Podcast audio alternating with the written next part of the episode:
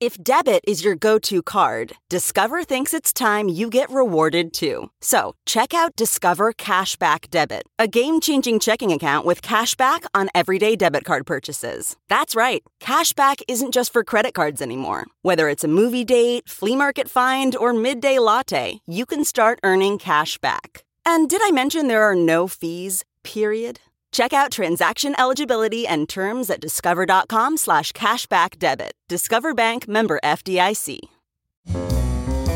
This is Merriam Webster's Word of the Day podcast for October 15th.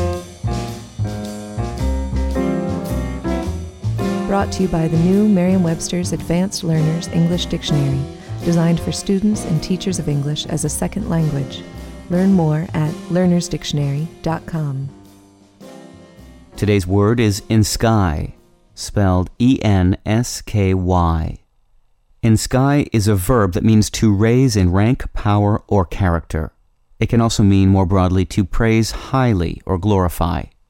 Here's the word used from an essay by Lewis Lapham in Lights, Camera, Democracy hoisted up by the cranes of populist bombast to the platforms of great expectation, the newly enskied 104th Congress confronts an ancient problem in socioeconomics.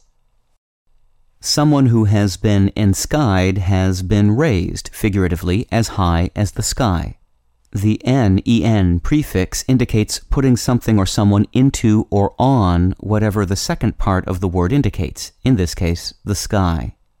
Lots of words have been formed this way. Some of them are quite familiar, such as enthrone or entrap, whereas others are as high flown as ensky.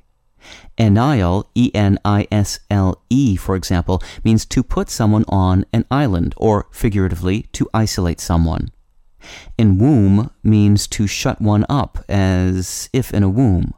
The very first and most famous use of ensky occurs in Shakespeare's Measure for Measure, where Lucio tells Isabella, a novice in a convent, I hold you as a thing enskied and sainted. With your word of the day, I'm Peter Sokolowski. Visit the all new learnersdictionary.com, the ultimate online home for teachers and learners of English. A free online dictionary, audio pronunciations, custom study lists, and interactive exercises are available now at learnersdictionary.com.